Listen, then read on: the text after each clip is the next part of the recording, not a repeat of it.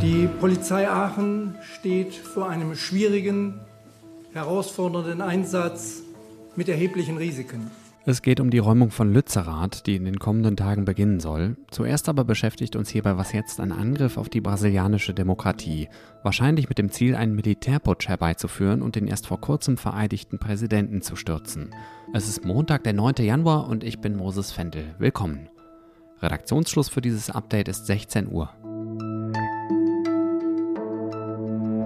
Ordnung und Fortschritt, so steht es natürlich nicht auf Deutsch, auf der brasilianischen Flagge. Die Bilder, die uns gestern Abend unserer Zeit aus der Hauptstadt Brasilia erreicht haben, sprechen aber eine andere Sprache, und zwar eine des Chaos und der Gewalt. Tausende Menschen haben das Parlament, den obersten Gerichtshof und den Präsidentenpalast gestürmt und sie verwüstet. Die Polizei brauchte mehrere Stunden, um die Lage wieder unter Kontrolle zu bekommen. Rund eintausendzweihundert Menschen sind vorläufig festgenommen worden, schreibt die Nachrichtenagentur D P A. Ausgegangen ist die Gewalt von AnhängerInnen des abgewählten rechtsextremen Ex-Präsidenten Jair Bolsonaro, dessen Wahlniederlage sie nicht anerkennen. Ziel des Angriffs war, sagen zumindest die Sicherheitsbehörden, dass das Militär eingreift und den erst vor wenigen Tagen vereidigten linken Präsidenten Lula da Silva stürzt. Niklas Franzen lebt und arbeitet als freier Journalist in Brasilien. Ich habe ihn in Rio de Janeiro erreicht. Hallo Niklas. Hi, grüß dich. Wie erlebst du die Stimmung im Land heute, am ersten Tag nach diesem Angriff? Ja, ich würde sagen, Brasilien befindet sich in einer Art Schockzustand, und meiner Meinung nach ist es auch völlig verständlich. Also es waren die heftigsten Angriffe auf die brasilianische Demokratie seit dem Ende der Militärdiktatur neunzehnhundertfünfundachtzig. Und es gibt auch die Angst, dass die Gewalt weitergeht. Also in mehreren Städten wurden zum Beispiel Autobahnen von AnhängerInnen Bolsonaros blockiert. Die haben Barrikaden in Brand gesetzt. Also die Gefahr ist auf jeden Fall noch nicht gebannt. Und ich würde sagen, die Ereignisse von gestern zeigen auch, wie gespalten dieses Land ist. Also stehen sich wirklich zwei Lager unversöhnlich gegenüber. Ich finde es aber auch nochmal wichtig zu betonen, die große Mehrheit der Bevölkerung guckt mit absolutem Ekel auf diese Bilder von gestern.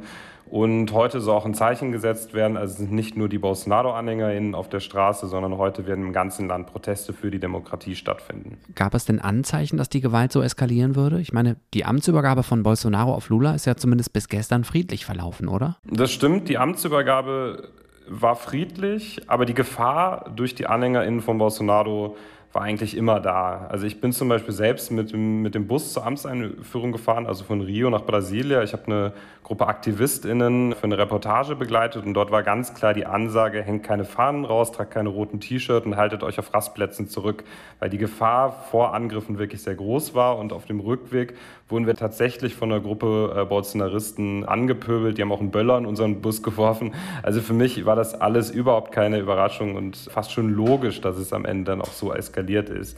Man muss auch sagen, die AnhängerInnen von Bolsonaro haben genau zu diesen Akten, die jetzt passiert sind, aufgerufen. Also seit Wochen haben sie diesen Sturm auf Brasilia genau vorbereitet. Also keinerlei Überraschung für mich. Und wie reagiert das Land auf Hinweise, wonach Teile der Polizei schon lange Bescheid wussten, die Ausschreitungen aber trotzdem nicht verhindert haben? Das ist alles noch nicht genau geklärt. Es ist auch noch ein bisschen zu früh, um da genauere Einschätzungen abgeben zu können. Was sich aber sagen lässt, einige Sicherheitskräfte ließen die AngreiferInnen wohl passieren, sind nicht eingeschritten und haben zum Teil sogar auch Selfies mit diesen Bolsonaro-AnhängerInnen gemacht. Lula hat jetzt, also der neue Präsident, hat eine lückenlose Aufklärung versprochen, und er hat auch gesagt, dass er die Verantwortlichen zur Rechenschaft ziehen will. Ich bin mir relativ sicher, dass in den nächsten Tagen einige Köpfe rollen werden. Das erinnert ja alles erschreckend an den Sturm aufs Kapitol in den U S A vor ziemlich genau zwei Jahren. Anders als Trump in den U S A hat Bolsonaro aber wohl nicht direkt zum Umsturz aufgerufen. Wie schätzt du seine, also Bolsonaros Rolle ein bei dem, was gestern in Brasilia passiert ist? Also er hat nicht direkt dazu aufgerufen, aber das muss er, glaube ich, auch gar nicht. Also indem er zum Beispiel die Wahlniederlage bis heute nicht anerkannt hat, hat er diesen Gruppen indirekt zu verstehen gegeben, dass irgendwas unternommen werden muss. Also ich würde sagen, Bolsonaro trägt eine große Mitschuld an den Ereignissen und an der Eskalation. Und äh, Bolsonaro hat kürzlich auch mal irgendwie, ist so ein bisschen zurückgerudert, hat sehr zaghaft auch diese Proteste kritisiert. Auf der anderen Seite hat er gleichzeitig auch zum Widerstand gegen die neue Regierung aufgerufen.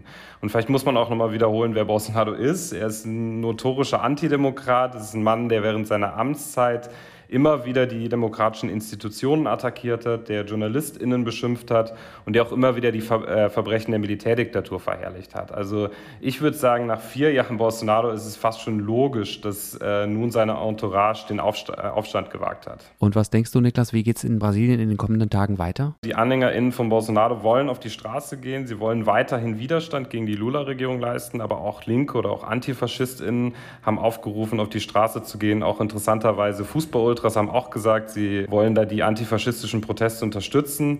Ich hoffe, dass es ruhig bleibt, aber ich kann mir wirklich vorstellen, dass es in den nächsten Tagen auf jeden Fall weitere Episoden geben wird, die wir in Deutschland auch genau beobachten sollten. Danke, Niklas, das werden wir und du passt bitte gut auf dich auf. Das mache ich. Liebe Grüße aus Rio. Und das Thema wird uns hier schon morgen früh weiter beschäftigen. Dann spricht Elise Landschek ausführlicher über die Rolle von Polizei und Armee in Brasilien. Die Aachener Polizei will frühestens am Mittwoch, also übermorgen, anfangen, das Dorf Lützerath zu räumen. Der Energiekonzern R W E will Lützerath abreißen, um die Braunkohle darunter aus dem Boden zu holen. Das wiederum wollen KlimaschutzaktivistInnen verhindern. Sie halten das, was von Lützerath noch übrig ist, besetzt und haben sich dort verbarrikadiert. Aktuell seien siebenhundert Menschen dort, sagt die Polizei. Bisher seien die Proteste friedlich und nicht auf Konfrontation ausgerichtet gewesen, sagt der Aachener Polizeipräsident Dirk Weinsbach. Seit gestern ist das zumindest am Ende einer Versammlungslage etwas anders. Dort ist es zu gewaltsamen Übergriffen auf Kolleginnen und Kollegen gekommen. Es wurden Steine geworfen aus einer Ansammlung von Menschen heraus. Die Polizei rechnet für die kommenden Tage mit ganz unterschiedlichen Szenarien, sagt der Einsatzleiter Willi Sauer. Natürlich friedliche, demokratische Protestformen, mehr als willkommen. Das ist Ausdruck der lebendigen Demokratie. Die werden von uns umfassend geschützt, begleitet. Sorge macht der Polizei, dass sie unter den AktivistInnen gewaltbereite StraftäterInnen vermutet. Zwillen, Steinschleudern, Werfen von Steinen und Pyrotechnik überschreitet deutlich äh, die Grenze jedes hinnehmbaren Szenarios. Ähm, vor allem deshalb, weil die Personen immer wieder nicht nur ihr eigenes Leben, sondern das auch aller anderen gefährden. Eindringlich gewarnt hat der Einsatzleiter davor, den Braunkohletagebau selbst oder zum Beispiel die riesigen Schaufelradbagger zu besetzen oder zu blockieren. Immer wieder versuchen Personen, äh, Gräben oder Treppenanlagen in den Tagebau hinein durch die Kante zu graben. Besonderheit ist, diese Kante ist nicht befestigt. Insofern spielen die Personen, das muss man sagen, bei einer Absturzhöhe von dreißig bis vierzig Metern in Teilen mit ihrem Leben. Die Polizei rechnet übrigens damit, dass sich die Einsätze während der Räumung nicht auf Lützerath und die unmittelbare Umgebung beschränken werden, sondern dass es auch in der weiteren Umgebung zu Protesten, Blockaden oder Ablenkungsmanövern durch KlimaaktivistInnen kommt. In Kastrop-Rauxel im Ruhrgebiet hat die Polizei am Wochenende zwei Brüder aus dem Iran festgenommen. Die beiden sollen einen islamistischen Terroranschlag vorbereitet haben und sind deshalb in Untersuchungshaft. Die Staatsanwaltschaft wirft ihnen vor, dass sie sich zwei hochwirksame Giftstoffe besorgen wollten, um damit Menschen umzubringen. Bisher haben die Behörden aber noch keine Beweise dafür entdeckt. Weder in der Wohnung eines der beiden Verdächtigen noch in zwei heute durchsuchten Garagen fanden die Ermittler Gift. Was noch? Ich muss hier um Entschuldigung bitten für einen inhaltlichen Fehler. Gemacht habe ich den am vergangenen Freitag, als ich hier im Update über Panzer gesprochen habe. Ich habe gesagt, Schildkröten hätten einen Panzer. Soweit, so richtig. Ich habe dann allerdings auch behauptet, dass Schildkröten Weichtiere seien und ein aufmerksamer Mensch, der uns hört, hat mich darauf hingewiesen, dass das falsch ist. Und um jetzt nicht weiteren Unfug in die Welt zu setzen, habe ich eine Kollegin gefragt, die Ahnung hat. Dagny Lüdemann ist Biologin, Expertin für Artenvielfalt und unsere Chefreporterin Wissen.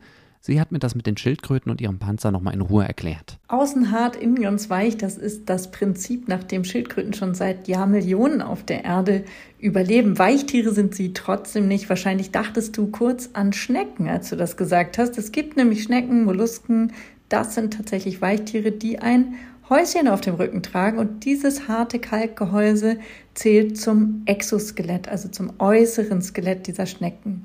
Bei den Schildkröten ist es nun genau andersrum. Ihr Rückenpanzer hat sich aus Rippenbögen gebildet, wie man heute weiß. Die sind Teil ihres inneren Skelettes, denn genau wie wir Menschen sind Schildkröten Wirbeltiere. Das Spannende ist, dass die Forschung das erst seit kurzem weiß. Und seitdem man das weiß und auch noch andere Merkmale an diesem Skelett festgestellt hat, weiß man auch, dass Schildkröten eng verwandt sind mit den heute lebenden Krokodilen, Vögeln und Reptilien und nicht, wie man lange dachte, mit bestimmten Ursauriern. Das war das Update von Was Jetzt an diesem Montag. Wenn Sie Fragen, Anmerkungen, Lob oder Kritik loswerden wollen, schreiben Sie mir doch gerne eine Mail an wasjetzt at zeit punkt de. Ich heiße Moses Fendel, vielen Dank fürs Zuhören und bis bald. Janis hat mich vorhin daran erinnert, dass er Schildkröten fälschlicherweise mal als Säugetiere bezeichnet hat.